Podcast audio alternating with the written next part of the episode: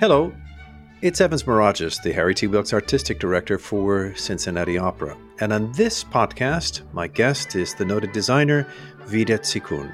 Starting life in Odessa, in what was then still the Soviet Union, moving on to Israel for formative years, Vita has designed for legitimate theater, for opera, for film, and has had inspiration from every corner of the globe, inspiring her great work on the stage and on the screen.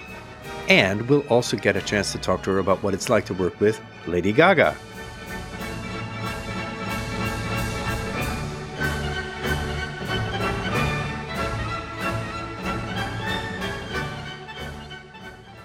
Vita, you have one of the most near ideal names for a theatrical designer, at once easily pronounceable and completely exotic. Where does it come from? So, the meaning of the name means life and uh, in Italian, but um, I'm Ukrainian, Soviet Ukrainian. Uh, but my parents uh, tried to conceive me for quite a long time. And when they finally succeeded, they gave me a full name that is Victoria, meaning victory, and the short name uh, Vita, which means life. So um, that's where it comes from. So, were you actually born in Ukraine and then left and went to Israel eventually, right? Or at least studied in Israel? Yes. So, I was born and raised in USSR uh, which is now Ukraine. And I say USSR because we left uh, as political refugees a year before Soviet Union collapsed. So mm. when people ask me where I'm from, I always ask them if they have a minute so that I can really explain. um, because um, you know, I, I'm actually from Soviet Union, not from mm. Ukraine. Uh, Ukraine was Ukraine before Soviet Union and became again Ukraine in 1991. Um, so I'm actually from Soviet Union, an area which is now called Ukraine, from Odessa, a legendary uh, city on the Black Sea.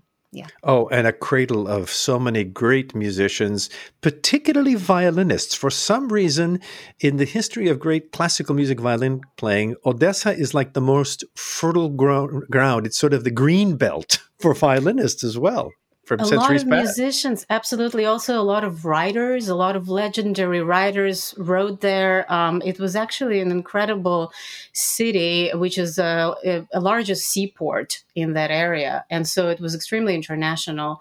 And even in the times of soviet union you know there would be ships uh, coming there from overseas. And it was the largest black market i think you know goods that you could find there. And it was a very very colorful city with people of many, many nationalities and ethnicities and languages spoken. So it was probably as cosmopolitan as you could get in Soviet Union. Which it's is, really, in, yeah. It's it's really interesting because people talk that way about Shanghai during mm. the even the most difficult times of the of the height of Chinese communism. Of course, it's still a communist country, but Shanghai had a very similar sort of freewheeling port city, no holds barred kind of uh, economy that had a considerable black market. So is the is the family historically Ukrainian or do they do they come from another part of what used to be the Soviet Union or the the Russian world?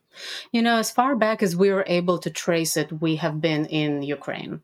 Uh, hmm. Now, my family is Jewish, which is why we emigrated to Israel as political refugees in 1990, mm-hmm. um, and so. Uh, probably um, you know thousands of years ago we can go back to the middle east but you know we're not able to trace that far as far as as far as we were able to trace we were from ukraine yeah we had a fascinating conversation in this series with a wonderful gifted conductor by the name of Daniela Candillari, oh, yeah. who has a very similar story to tell in that um, born in uh, well what is now uh, Slovenia, mm-hmm. but of course was also in Zagreb and had one of these peripatetic youthful existences until she eventually wound up in the United States. Love brought her here and has kept her here, but. Um, like her, your your upbringing and your education has been multicultural from the very beginning, it seems like. Yeah. Um, so, at what age did you wind up in Israel, and at what age in your your, uh, as it were, intellectual development did you start studying in Israel? So, I arrived at Israel when I was twelve years old. Um, but by that time, I already had a very, very developed education in Soviet Union. Um, I come from a family of intellectuals, uh, with my dad being an artist, my mom was a musician, and um, my dad uh, was the head of um, an art school in Odessa, which um, combined a comprehensive approach to child upbringing that uh, he developed, and it was called uh, aesthetic education, uh, which uh, focused on developing children's um, abilities through fine arts, theater, and literature. And so, since I was little, I studied in his school, um, and I was also trained as a ballerina since a very young age of six um, at a school that was adjacent to the Opera and Ballet Theater in Odessa, because that's where my mom and my grandpa, grandmother um, worked as accompanist to the ballet corps there and so, so I was, yeah, I was all uh, educated uh, since a very, very young age with very little time off, since I can remember wow. myself. It sounds like you were, as they used to say, born in a trunk. Yeah, the theater has been part of your life, whether it's ballet or the aesthetics of of design of some sort, from yeah. as long as you can remember. Yeah. Did so? Uh, not unlike some parents who are creative people, your folks did not discourage your creativity; they actually encouraged it. Yeah, absolutely. And actually, my sister is an artist as well. She's my older sister. She's an incredible painter and designer and illustrator. And uh, my teenage rebellion uh, as a younger uh, one in the family was not to be an artist. And when I when I uh, approached my 10th grade uh, in Israel, um, it's kind of a system that is akin to college a little bit. For 10th and 11th and 12th grade in Israel, you need to choose your specialization. Uh, what do you want hmm. to study? Um, it's not kind of general education, only lasts until the, the ninth grade. And so uh, my dad uh, encouraged me to go to a graphic design high school where my sister went so that I can continue studying fine arts there. And I said, no, you know, there are too many artists in the family. I'm not going to do that. And so I decided to go specialize in languages and sociology and economics. And I studied that for three years. But but art eventually pulled you back into its clutches. How did that yep. happen? um, you know, I just think it was inescapable at a certain point because just because it was it was such a part of me and everything I knew um, that it just pulled me back into the fold and um, almost despite my will, so to speak. You know, I it's it's a crazy st- two crazy stories actually. One is that I continued dancing in Israel, uh, classical ballet actually after we emigrated, and uh, in Israel I started studying in the branch of the British Royal Academy of Ballet, and at that point I was to be a ballerina completely and and you know that's all I knew how to do. I studied very very intensely, and then um, when I was about to apply to a special high school uh, for dance. Uh, in Tel Aviv. It was an elite high school where all the best dancers train. Uh, when I was training for my entry exam into that high school, I had a really terrible dance accident, and mm. I uh, tore a ligament in my leg when I jumped into a split. And um, that injury prevented me from dancing um, from then on out. And uh, mm-hmm. it was a big shock to my system, of course. And so that's when I realized that I'm just going to go study languages and economics and, uh, you know, sociology, just tie it with the arts and never look back. Uh, but I started missing it. You know, I started really, really missing it. And uh, I was very miserable not being on stage and not being connected to creativity. Um, and so I was quite depressed. And so my parents uh, found some sort of um, youth theater group for Russian expats that was led mm-hmm. by a legendary um, uh, St. Petersburg director. Igor Mushkatin was his name. Um, and he uh, created a theater in Jaffa, uh, close to Tel Aviv, that was specifically targeted for Russian speaking teenagers. And hmm. um, my parents saw that I'm so miserable after not being able to dance and I couldn't find my place in the world. They suggested I go there. And I went there and um, I rediscovered an amazing group of teenagers who are passionate about poetry and acting and performance and design and um, just a brilliant mind of that director and uh, that made me fall in love with the stage again and kind of come back to it from a different angle. I started acting. Uh, very soon, I realized that I'm a much better dancer than actor. so, um, but then you know because it was a youth theater then everybody did everything. And so i started doing some designing and uh, designing some costumes designing some sets and really loved it. And you know the thing is my dad when when he was in his 30s and 40s he was a stage designer as well at that time. And mm. uh, so it was just so familiar you know i spent so much of my childhood in his studio among set models and sketches. And so it was like a very familiar world to come to. And i think that just really lifted me from depression um, after the dance injury and i've been kind of tied to that world ever since uh, when someone meets you face to face, and I just uh, a penny dropped to me. One of the first things I noticed when I first met you, and I said to myself, "She moves like a dancer." There oh, is really? something about if someone has been a dancer for the rest of their life, man or woman, they move with a kind of purposeful grace um, they don't take an ungainly step, even if it's you know around an awkward corner. And so clearly the the sense of the, the, the line that runs through the center of your body and the way you hold yourself stays with you long after you've stopped dancing. It sounds like that sort of posture and a way of approaching the world physically, knowing the space that you occupy. Yeah, absolutely. Especially since I trained, you know, it was from the age of 16, uh, 6 to 16. So very long. It's it's yeah, it's part of your DNA. Yeah. tell us a little bit about, if you wouldn't mind, casting your mind back to some of your early memories of actually writing or drawing or sketching. How would you describe um, the way in which you sketch? Are you someone who does things very, very quickly and very sort of uh, almost abstractly and then refine and refine and refine?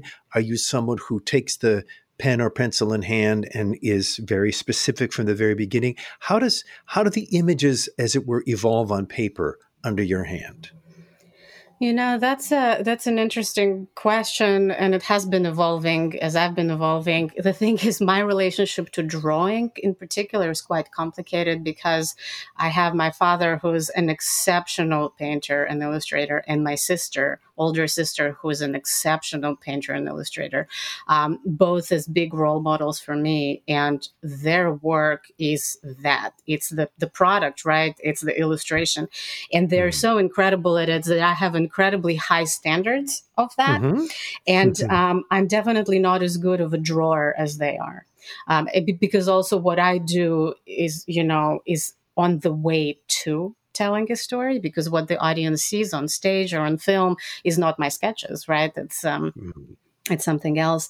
And so my sketches are just a way for me to brainstorm. But because I, I, grew up seeing my dad and my sister draw so beautifully, every time that I start drawing, I have this expectation that it should be glorious. And then it's not typically. And so I uh, work out most of my designs in my head. Mm-hmm. Uh, I love to go for very, very long walks and think through everything, or just sit with my eyes closed and imagine everything, or just stare at the window and imagine everything. And only when I see it very clearly in my mind's eye, I will draw it once, typically. Um, and, and and by that time i already know what it's going to look like. And then and then i will draw it. And you know of course there are some modifications here and there.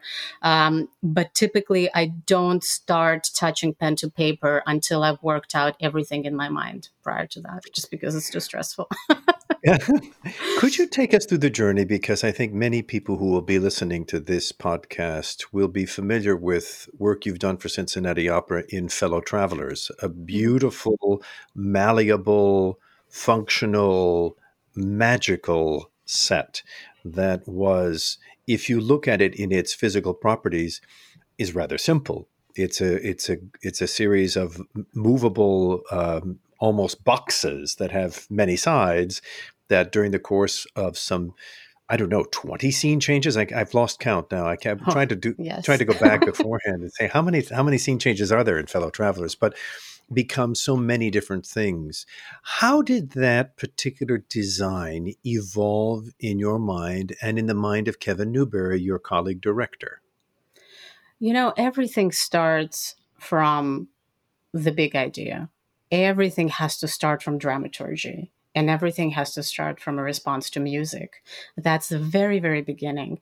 Anytime I design an opera, uh, I always start by listening to the music first, only to the music without reading any words. And I write down my first emotional response to the music. Typically, mm. I try to keep it to a sentence, the maximum maybe two sentences, but just so that it's very, very concise. Then I read the libretto separately, and then I kind of jot down my responses to the libretto, and then I combine them together and do the same.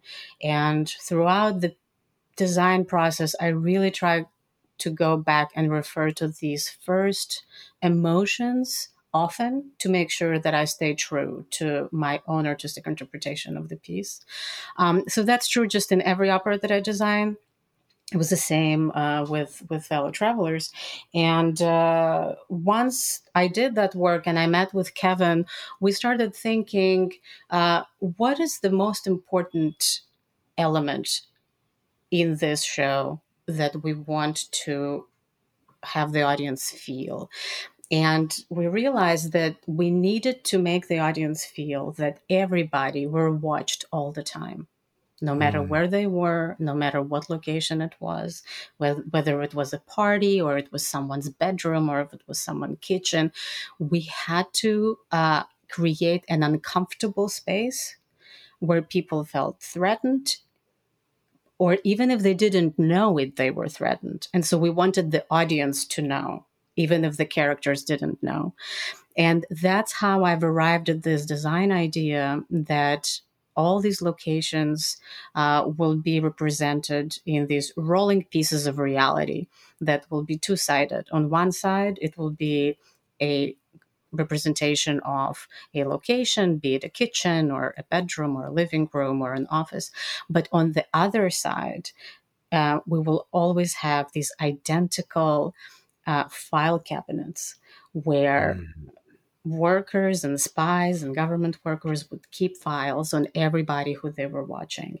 And in the scenic transitions, the audience was able to see that other side um, of each of those units. And so, even if the characters themselves in some of the scenes didn't know that on the other side of their bedroom is a row of filing cabinets where all of this information is filed in them, the audience knew that.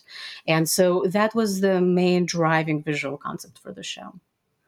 It shows me in retrospect that uh, of course, there are no accidents, and nothing is particular. There are serendipitous things where you're in the middle of a design process and something comes to your mind or to your eye that makes a, a set richer for the for the serendipity or the late arrival of an idea.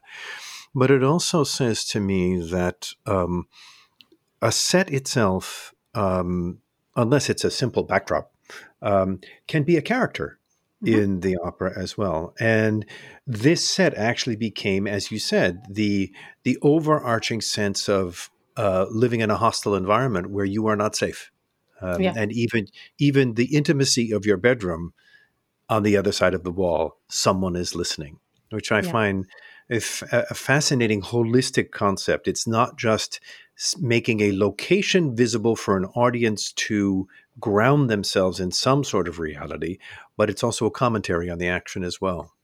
Yeah, and absolutely. Is that, is that something that um, can can you describe maybe a different kind of aesthetic under which you've operated for a different production that might be very different from what you had done, what you did with Kevin Newbury and for us?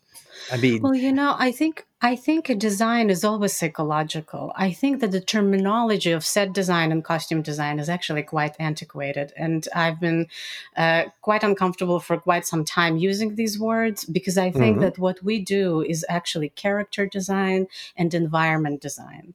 Um, because sets and costumes come from the olden times when they were very decorative. And so the idea yes. was more like of a carnival, something representational. You wanted to just put some decorative drops as you said, you know, maybe to just decorate a scene. But I think that as the pieces that have been written uh, theater and opera have become more psychological and complicated. Uh, there became a need to evolve where people are and what they wear from costumes and sets to environments and characters. You know so when i design costumes i never think of them as costumes. I always try to get to the core of what is the psychology of that character. And if i was that character in that particular time and in that particular situation what would i wear? Um, even if the production is abstract, even if it's stylized, there is always a context in which these characters fit. Um, you know, and so it's never really decorative. Is this aesthetic something you apply both to spoken theater as well as to opera? Do the two art forms have sometimes slightly different needs in terms of the way that you create this environment? Yes, I think that opera, by virtue of using music as its main driving force, can be much more abstract. Mm. Uh, because the fact that singers sing, that they don't speak, right? The fact that some people come on stage and they sing, that's already not what we perceive as regular reality. So we're already in a heightened reality because people sing on stage. Um, so that allows for a certain abstraction. And then just the music, you know, um, abstract by nature allows for usage of much more visual metaphor, I think, and symbolism than um, traditional spoken theater could allow. Not to say that theatrical productions can't be um, more abstract in their design, but I think that they lend themselves to realism much more because they're much more effective in reenacting realistic situations. Taking it one step further, you have designed a production of a song cycle, Franz Schubert's Winterreise, if I remember correctly, yeah. and and not just a, not just for any singer, but for David Adam Moore, who also happens to be your partner in life. What is what does a song cycle uh, require? This particular production of the this beautiful masterful late work of Franz Schubert, The Winter's Journey. This is a, a, a, typical romantic story of a soul that is in torment, that is looking for the meaning of life, and the it, it ends. It begins in a bleak set setting, and ends even more bleakly with the protagonist talking about the hurdy-gurdy player. Mm-hmm. Uh, desolate and this kind of drone, and the journey is across a very, very bleak landscape. How did you conceive and execute this particular art form and also the way in which you did this particular piece? Well, you know, it's really interesting that you ask about it because we're currently in pre production for a film version of Winterreise for Austin Opera.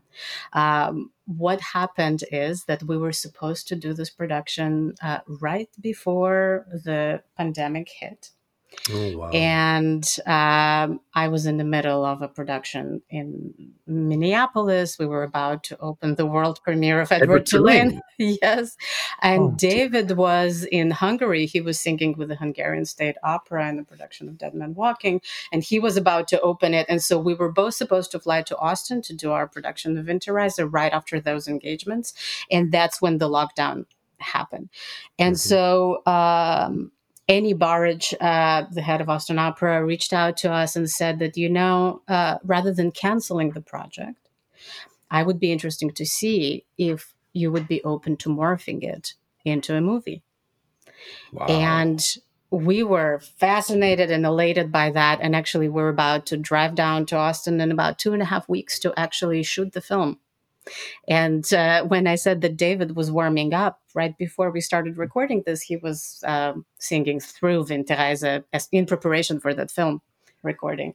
So we're in the midst of this project right now, and uh, it's a project that has uh, been part of our lives for the past decade. Actually, uh, Austin Opera is the sixth opera company to present it, and um, the way we see it is uh, a narrative of a hurdy-gurdy man himself who looks at his life and remembers his life. And the mm. entire song cycle is the memory of the hurdy-gurdy man reenacting mm. his life through his song. And so what we did is that we created um, video for each of the 24 songs. And David, when he performs on stage, he's actually projected on as well as the set. And we had multiple versions of the scenic design that ranged from shards of kind of ice and uh, to um, a more uh, organic shape that we're working with right now. It's a piece of crumpled paper, as if a poet that was writing his poems and was frustrated with them and tore the piece of paper out of his journal and crumpled it up and threw it. And so our set is actually a large sculpture made of paper, so to speak. It's Tyvek, but it's like a big piece of paper, and David is on it telling the story.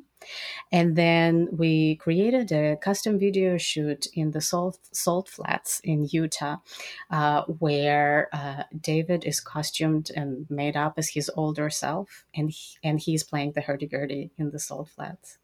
Um, and we shot him there um, himself, being an old man. And so at the end of the song cycle, he actually meets himself. His younger self meets his older self.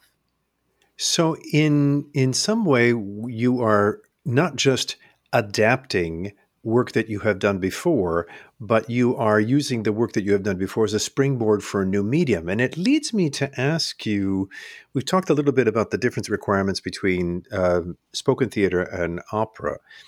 The different requirements and opportunities that moving from something you have done in one medium to another medium what's what are some of the aesthetic things that you take into consideration when taking your work and translating it into film and it's not just um, setting up a camera and filming a performance of course, of course. I think that medium is tremendously important. Um, of course, that's nothing new. Uh, but uh, from a visual standpoint, I think the biggest difference between designing for film and for opera, for example, is how close can you see uh, because when you design for an opera, you have to design for distance. Because oftentimes, depending on the size of the opera house, your audience is very, very far away. And mm. while it's important to pay attention to details for the sake of your performers because i think it's tremendously important that the performer who's in an environment who wears uh, clothing on stage that they feel um, the details and that enhances their performance. But ultimately you have to work with a really large brush so to speak when you design for opera because especially people who sit in the balcony for example they will never see the small details. Um, and if you don't think on a large scale uh, you will not make a an effective visual impression and won't drive the story forward visually in opera. In film, you can get tremendous close ups yeah. And you can change your point of view. Whereas in an opera, um, we're locked behind the fourth wall, typically in the proscenium scenario, where everything happens on stage and the audience is on the other side of the fourth wall looking straight on and their point of view is locked. They can't move.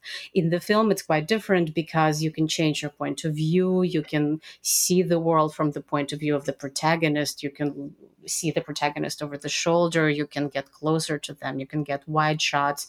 So, you know, the visual vocabulary uh, is just very different. And I think the main difference between stage and film is points of view and ability to get very close. So you will be working with David to uh, to not simply recreate Winterreise, but newly create using the work you've done before as simply a jumping off point for yes. this new medium. Yes, and, and, I have to say that um, David. Uh, so David and I have an art collective, a New York-based art collective called Glimmer, and uh, David is also a multimedia visual artist and a video designer and composer himself, cinematographer. And so David is the one who actually created all the videos for um, Winterreise, and uh, we collaborated on some of them, of course. But he has been the one who um, has been designing the video projections and the video content for the song cycle. And uh, we're actually going to use a lot of the uh, video that we already created for the stage production in uh, this film, but we're also going to film David on the set in Austin, but just film him very differently on that set. How fun. Well, and your work in film, as I recall from reading your biographical sketch, includes working with a very famous contemporary singer. What's it like to work with Lady Gaga? um, it's great. I mean, she's one of the hardest working human beings I've ever met. Um, and uh, incredible work ethic, uh, incredible imagination, incredible will. Um, and it's just very inspiring. You know, it was very hard work.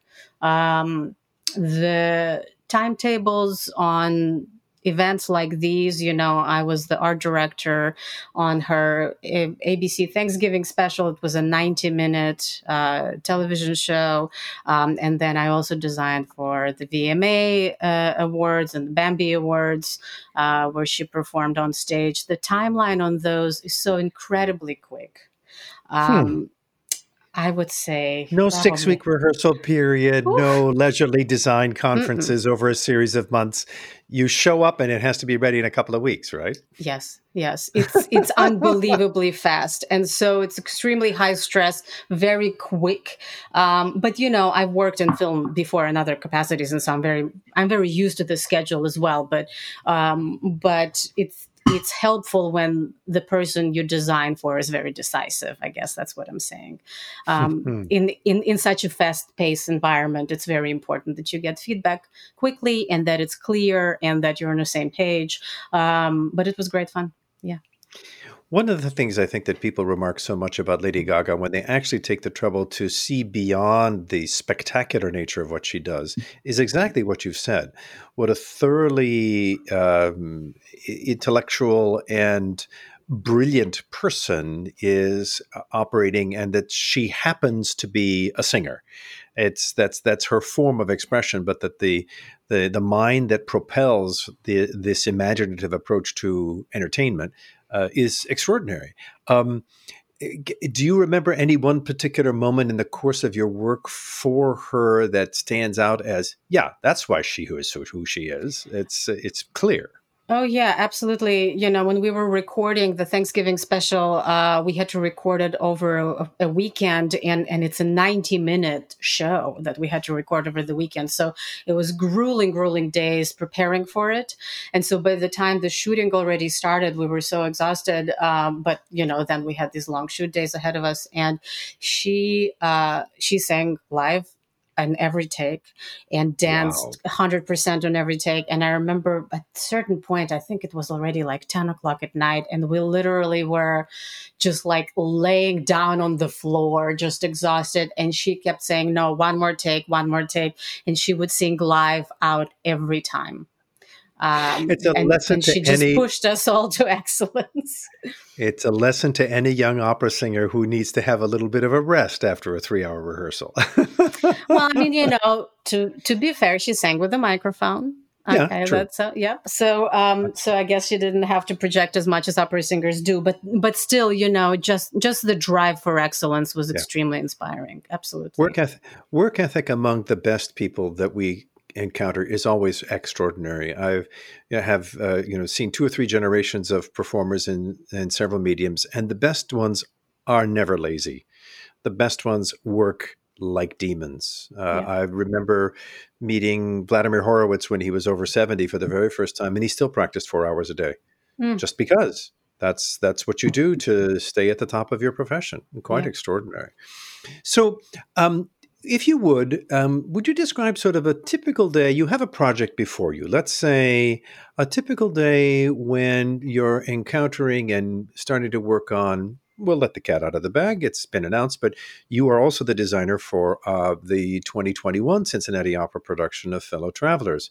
What might a typical day of the beginning of work on a fellow, uh, not fellow traveler, sorry, that you are the designer for our 2021 presentation of Castor and Patience. What would a typical day of working on Castor and Patience be like? Is it the one thing you work on during a day? Are there four or five things that your pen and your mind touch in a day of design work?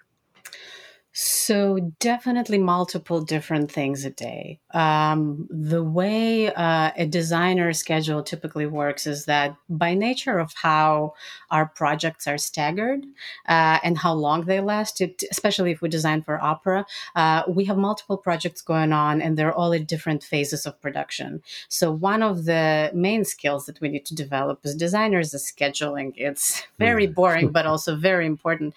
And so at, on, on any given day, day, I would typically have um, one production that I'm just starting to design. So let's say it's Castor and Patience. And so I would listen to the music, I would do the analysis of the libretto.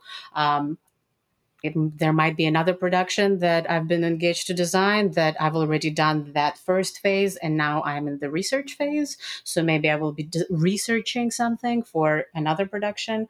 Um, then another production I might be in the design phase for. So I've already listened and responded and researched. And so for some production, I would be in the design phase, meaning that I would be brainstorming, sketching, meeting with directors, designers, uh, fellow designers, and developing these ideas um, and then for another production, I could be in the phase of uh, meeting with the scenic shops or the costume shops. So once the designs have been approved by the director and the rest of the creative team, and most importantly, the opera company, um, then the designs go into production. So I need to oversee that production. And then I might be in rehearsal for some other production. Um, and so all of this can happen simultaneously on a very full day uh, or less simultaneously on a lighter day. but typically it's re- like that. and I'm also remembering that um, the designer is not a, a high and mighty, lofty artist in his or her atelier or studio I remember coming across you on the loading dock of the Aronoff Theater. You were actually painting one of the sets yourself because it, we were in a time crunch. So it is a it is a profession that requires um, both the elevation of pre-planning and thought and the very very I won't say mundane, but the very workaday aspect of actually helping create the set from time to time. Yeah, I'm not always allowed to do that because most mm-hmm. of the time designers are not allowed to touch their sets, but uh, or their costumes. But I actually really miss it, you know, because I I love uh, making things. I love uh, painting, uh, just dressing, um, creating. I love to physically make things. And mm-hmm. I learned uh, from experience just as I started designing uh, bigger and bigger productions and larger and larger opera houses, I was able to touch my sets and my costumes less and less um, because, and, and truthfully so, I mean, rightly so, because there are professionals who do that. So it's all good. But I miss it, you know. So whenever I have a chance to actually put my hands on the set and help the painters do something. And, you know, it actually makes me very happy. We read stories sometimes about composers or authors or painters who get stuck. That there is a painting that just refuses to materialize, or a sculpture that refuses to release itself from the stone, or a chapter that refuses to be started. And then quite often there's some sort of small or large revelatory experience. You read this about Mahler and some of his some of his symphonies. You read this, of course, about people like Michelangelo or Da Vinci, who rarely finished anything.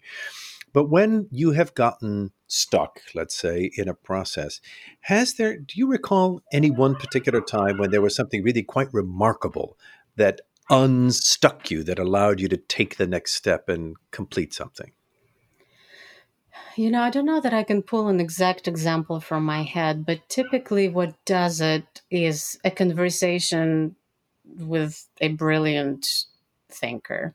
You hmm. know, um, I'm, I'm so fortunate to have so many incredible friends um, that really range from neurologists to psychologists to artists, you know, composers, writers. I, I feel tremendously grateful for that. And um, I feel that, you know, when I'm stuck, it can be just a phone conversation with a good friend and not necessarily even on the subject of the matter that I'm ah. stuck with. Uh, uh-huh. I oftentimes that I oftentimes find that trying to press on that particular subject is actually not helpful. So if I'm stuck with a particular project, try to press on that and press on that. That just never really yields results. I find that letting go and getting inspired and uh, just letting the mind roam will eventually um, get me there. And I think through the years, I just learned that trusting my mind is very important. Mm-hmm. And uh, stress doesn't lead to any good results ever. And letting go is the answer, and getting inspired is the answer. As often the yoga instructor will say about breathing, you breathe in, you think the word let, you breathe out, you think the word go. Mm, yeah, I haven't heard that one, but that's great. it's a great yeah, one. Yeah. Um, I wanted to spin back for a moment because you mentioned your your formative years in Israel. Did you stay there long enough to have to be in the army? You know, I evaded the army. I did stay there long enough. I was supposed to go to the army, but I didn't go to the army. Um, that particular year, uh, there was an abundance of women uh, going into the army. Um, and the thing is that uh, women are not allowed to serve in combat in Israel uh, for hmm. obvious reasons uh, hmm. of, of, kidnapping and potential you know rape and um, and so there was actually fewer positions in the army uh, in Israel for women than there are for men, and uh, in that particular year uh, there were too many women. Uh, just happened to be too many women that year, and um, and uh, I just didn't go. And instead, I went to Tel Aviv University to study set and costume design for stage. So and and we are we are all the luckier for it. Did your path eventually lead away from Israel to residing in the United States, or where was the next stop on your journey geographically? Yes, so I came to the United States to do my master's degree in design at Tisch School of the Arts at NYU. Oh, um, sure. And I did uh, a double major there. I studied production design for film and set and costume design for stage. And what were your some of your first impressions of New York? Was it your first time visiting New York when you came to New York to study? Um, yes. Uh, I came first to interview, uh, and then I came back to study when I was accepted to NYU.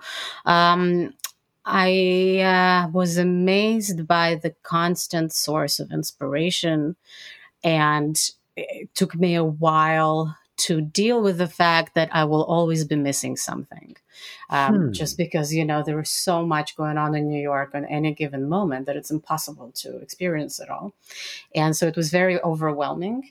Um, and then I just had to get used to it to just say, "Yep, every day you're going to miss all of these concerts, all of these shows, all of these exhibitions. Yep, that's just going to happen. That's just going to be part of life." Um, but of course, in the beginning, it's quite overwhelming because it's you know it's uh, one of the biggest cultural capitals of the world and when you first arrive here you want to try it all. But then you know because i was um, studying uh, for a double major and i also worked for 20 hours a week as a graphic designer at nyu uh, because I got a full tuition scholarship there and uh, through a graduate assistantship. So my graduate assistantship was for three years. Um, I was working at NYU first two years as a graphic designer. My third year, I was a draper at the costume shop there, and uh, I just didn't have any time. I essentially lived at 721 Broadway on the third floor for hmm. three years. Wow. And um, in that environment, I know that, you know, you talk, every artist is a little bit different. Some artists need real quiet in which to work. Some love to be surrounded. You know, there's the cliche story of Rossini, you know, sitting up in bed writing, writing with a whole bunch of people around him. I mean, what's what's your ideal work environment to actually do the work you want to do, the creative work of of imagining? You've talked about, you know, sort of, you know, sitting and staring out the window for the inspiration, but what's the atmosphere that you like the most in which to do your work, the creative in, in designing work? You know, I am incredibly easily distracted because I'm interested in everything. I'm interested in literally everything. I'm like a human equivalent of a cat that gets distracted by every noise, every bird, every everything, you know. So for me, uh, the most ideal environment is being locked in a room uninterrupted and complete quiet or you know maybe i'll play some baroque music uh, quietly uh, non-vocal just instrumental um, mm. to, just to help kind of have some sort of very quiet soundtrack but oftentimes i work even without music just it's so hard for me to concentrate that i i just need quiet quiet room is ideal and do you often get that, or do you find yourself sometimes in situations where the work has to get done and you don't have that atmosphere? Yes, oftentimes I don't have that atmosphere, of course, because a lot of our design work happens on the road. You know, I'm on the road on average about seven months a year. So I'm actually not in my studio for most of the year. Uh, a lot of the design work happens in hotel rooms and coffee shops, and, you know, good headphones are key. So just have good noise canceling headphones, and uh, it's been my savior for many years in any environment. Let's go back into the designer's workshop if we can, because we've talked a little bit about imagining a production, working with the musical text, working with the written text, engaging with your collaborators, particularly composer, if it's a new work, director, always. Um, and there are the initial uh, sketches that you make. But there is an important part of design work that is actually building of a physical model, not only for you and the director and the composer, but also for the company that is going to be investing in the production. What's model making like for you? Do you enjoy doing it? Is it something that that you uh, were you did you play with Legos as a kid? I mean, what was your what's your what's your model work like?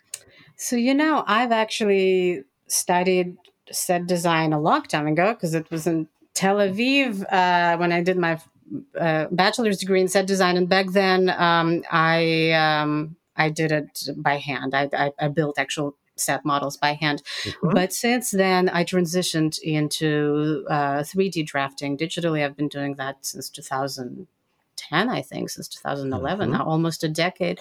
And I build models digitally for a couple of reasons. Um, one is that I feel like it's a much more easily editable um, environment uh, because if I spend two hours building a little physical couch for my set model. And then mm-hmm. i put it in the mo- in the model box and i look at it and say oh well you know that's the proportion doesn't quite work. And that means that i have to spend two more hours remaking another couch. You know and and that means that i will be more attached to it because i just spent two hours working on it so i'm attached to it.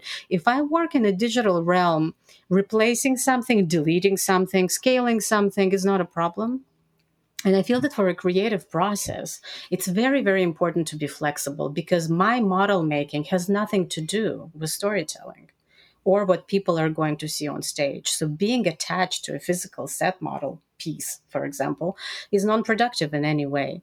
So for me, you know, finding a medium in which I can very easily edit it, I can delete it, I can email it to a director, I can have them have feedback immediately. You know, I don't need to wait until I physically put a set model in the box and mail it and then it all gets crushed on the way you know? I just find oh yes that, we've all experienced that. Yeah, absolutely. yeah. I find that drawing in 3d is just much more friendly and quicker and shareable um, and editable. So i just really like doing that. Yeah.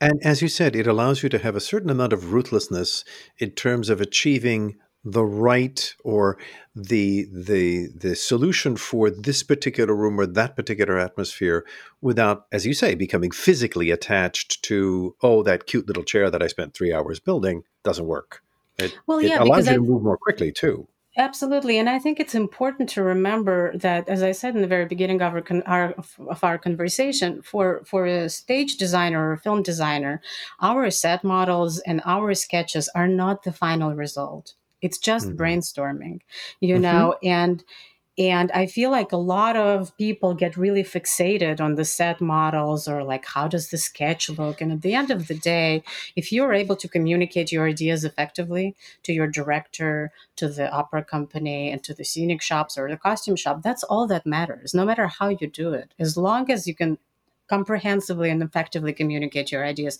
Because at the end of the day nobody from the audience sees those you know? None of them see the set model or the sketches. They just experience the show as a whole or they experience the film as a whole.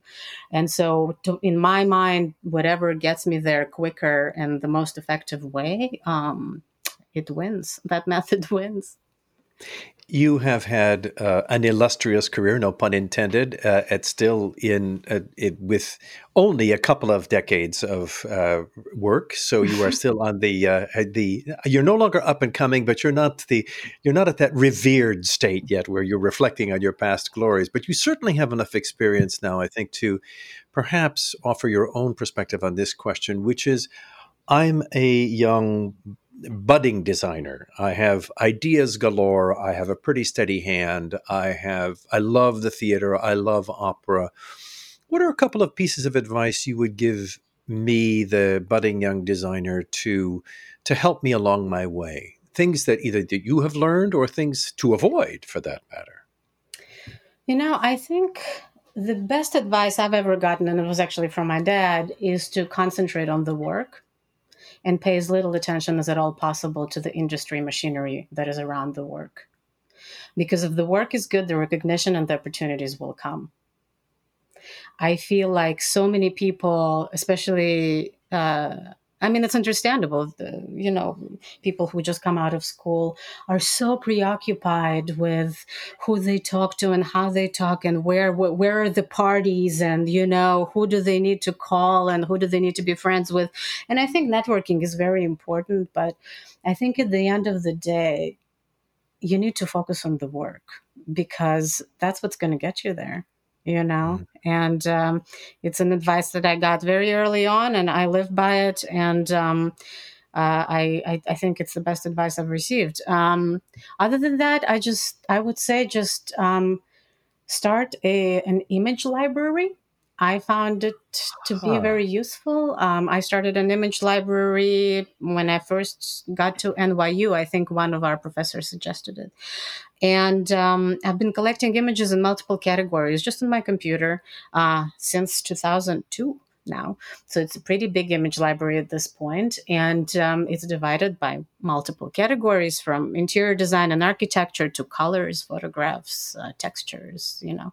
Um, and then anytime I start a project, I just scroll through the images that inspired me through the years. And it's such a great way to get your head into a project or find this piece that you saw that um, you know m- made you excited. Um, and so we live in such a visual world where we have so many images scroll in front of our minds every day that i think if you have some sort of a system where you can have albums on your phone or however you want to pinterest boards i don't know there's so many different ways to organize it but make your own personal image library that you can refer to. Um, i think that's that would be very helpful for a young designer any designer do you see a, a, change in pace in the terms of the level of patience or the level of um, willingness to absorb an image, shorten in its duration in even in the few years of your own career? We talk about, you know, when I was when I was growing up. Uh, a hundred years ago, when dinosaurs still roamed the earth, uh, a typical sixty-second television commercial had about ten shots um, and now a typical 30 second television commercial has about 50 shots. In other words, uh, the need for visual stimulation has accelerated incredibly. Have you seen something similar happen in your work where the desire or the need on the part of directors or producers has accelerated? Or is this something that is you've mercifully avoided, at least in theater? Uh, it's definitely accelerated. It definitely mm-hmm. accelerated. You know, I uh, I've made it my mission to try and design for as many world premieres as I can, because I really love collaborations with living uh, creators, and um, I love telling relevant stories. You know, and um, I've seen that in new work that's being produced, uh, the pace is much quicker than in classical works. Uh, there are many more locations. The transitions between the locations are much shorter. Um, and I think that it's done so um, in order to be relevant and response to our times because our audiences um, live that kind of pace. Mm-hmm. And so I've definitely seen that happen in opera, in newly written opera, absolutely. Hmm. You have been such a wonderful guest to talk to. We could talk for two or three hours, but I like to end every one of these conversations with a, a, set of uh, uniform questions. So, and you could, by the way, plead the Fifth Amendment to any one of these. So, here goes. Uh, what do you normally have for breakfast? Oh, okay, well, coffee is the most important breakfast ingredient. Um, but, um, it, you know, I might add some fruits or oatmeal or omelet to this, but with, without coffee, a day cannot begin. Fair enough. How do you normally deal with stress? Um, I think it's important to divide problems into actionable, actionable and non-actionable. Um, and I've learned through the years that stress is not productive at all. And I really try to manage it whenever I'm presented with stress, which is all the time because our professions are extremely stressful just by design. Um, I try to think okay, so is this problem actionable? If so, what can I do about it? And then I take all the stress that I'm experiencing and I channel it into actually doing something about it. Um, if the problem is non actionable, then me stressing about it is not going to help anyone. And so I just try not to stress about it. I think you've already answered this question, but just in case I've missed it, would you say there is a singular, most important mentor for you in your professional career? Um, I think I would say that my father is probably the most important mentor for me, uh, continues to be just because he uh, used to work as a set and costume designer, and he's also an arts educator, an incredible artist. And uh, um, I always run my ideas um, for all the designs by him, and we talk about it. And uh, he continues to mentor me to this day. So I've been extremely lucky for that. What are you reading these days? So I've been kind of obsessed with uh, an Israeli writer. You might know him, uh, Yuval Noah Harari. He wrote hmm. three books, uh, which were absolutely transformative uh, for my view of the world. Uh, one, uh, his first book is *Sapiens*, which is the overview of the history of humanity. Um, the other book, his second book, was called *Homo Deus*, and it's his thoughts about the future. And now I'm reading his third book that's called 21 Lessons for the 21st Century. Hmm. And uh, he is a macro historian, uh, meaning that he uh, views everything that happens uh, in the world from a macro evolutionary uh, point of view, uh, which is really, really fascinating to me because um, I I found that, you know, we're so focused on the immediate problems of now that we don't have the mental space of seeing the larger picture. And I think mm. seeing the larger picture and understanding the causalities of certain things is tremendously important. I know that your life is dominated by visual stimuli, so this may not be something you do very often, but uh, is there a television series or a podcast series that you enjoy? Um, you know, I recently saw Unorthodox about oh, uh, yeah. on Netflix. Fantastic. Maybe, yeah, yeah, yeah, and I, I, I, really enjoyed it. You know, I, I think it's such a fascinating look, fascinating look um, into uh, that community, the Hasidic community, um, that we know so little about. You know, even as an Israeli, I know very little about because the secular communities in Israel and the religious communities are very separated. And so. I really appreciated that very well crafted look into that community. So that was the most recent TV show that I enjoyed. And as far as podcasts are concerned, um, I really love a podcast by Lex Fridman.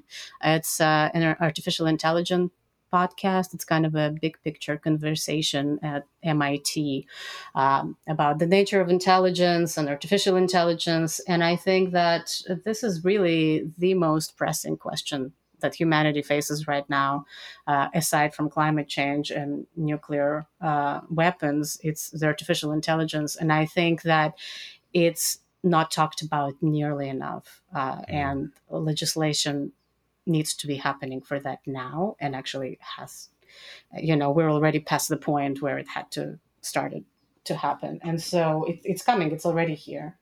Um, and I, you know, just want to learn as much as I can about it. Uh, and I feel that Lex Fridman is extremely intelligent, and he has very interesting guests on his podcast.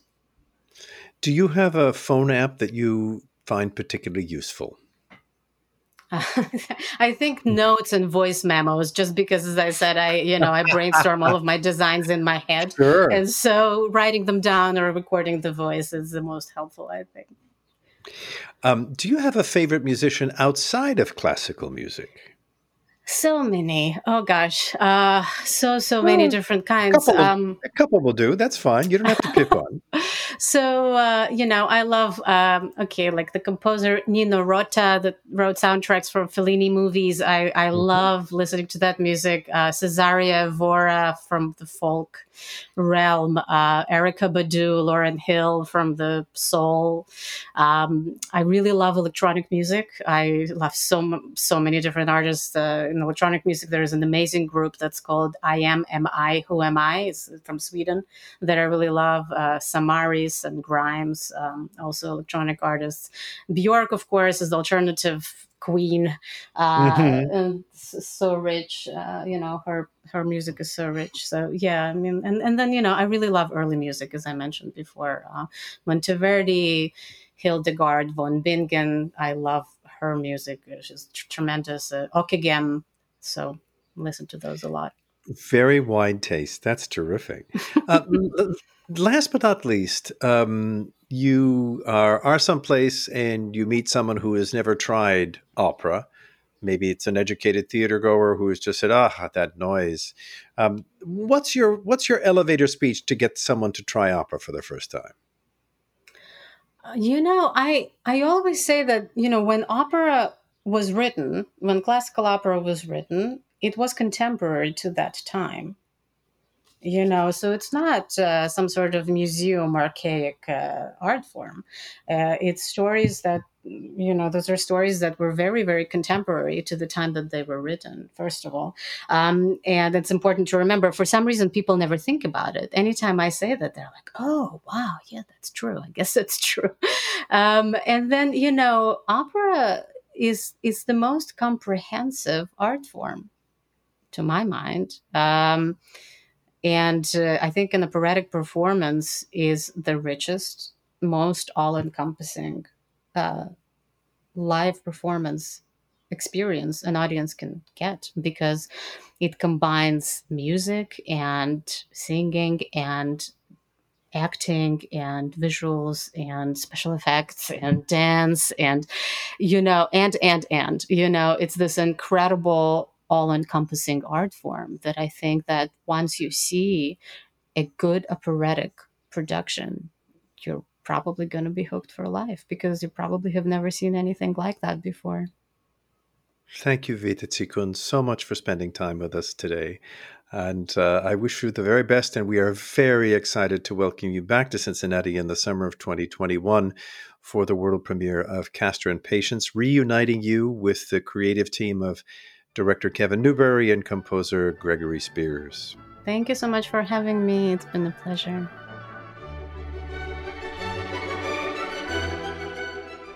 Thanks for listening. For more information about Cincinnati Opera, please go to cincinnatiopera.org. And please do subscribe to this podcast. For Cincinnati Opera, I'm Evans Mirageas.